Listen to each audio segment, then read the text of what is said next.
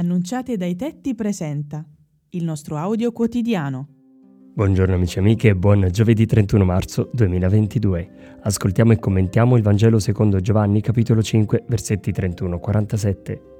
E anche il Padre che mi ha mandato ha dato testimonianza di me.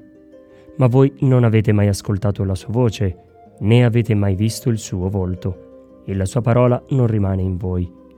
Infatti non credete a colui che egli ha mandato. Voi scrutate le scritture, pensando di avere in esse la vita eterna. Sono proprio esse che danno testimonianza di me. Ma voi non volete venire a me per avere vita. Io non ricevo gloria dagli uomini. Ciò che mi preoccupa è, ma in che cosa crediamo veramente? Perché abbiamo fatica a credere? Gesù nel Vangelo di oggi dice in modo chiaro che i testi sacri anticipano la sua venuta e la sua missione. Eppure si tratta di scritture redatte centinaia di anni prima della sua nascita.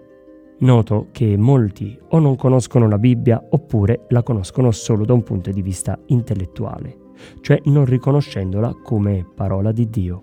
Ne deriva allora un bisogno di formulare preghiere per farsi ascoltare da qualche presenza divina, anziché scrutare ciò che Dio ha già detto.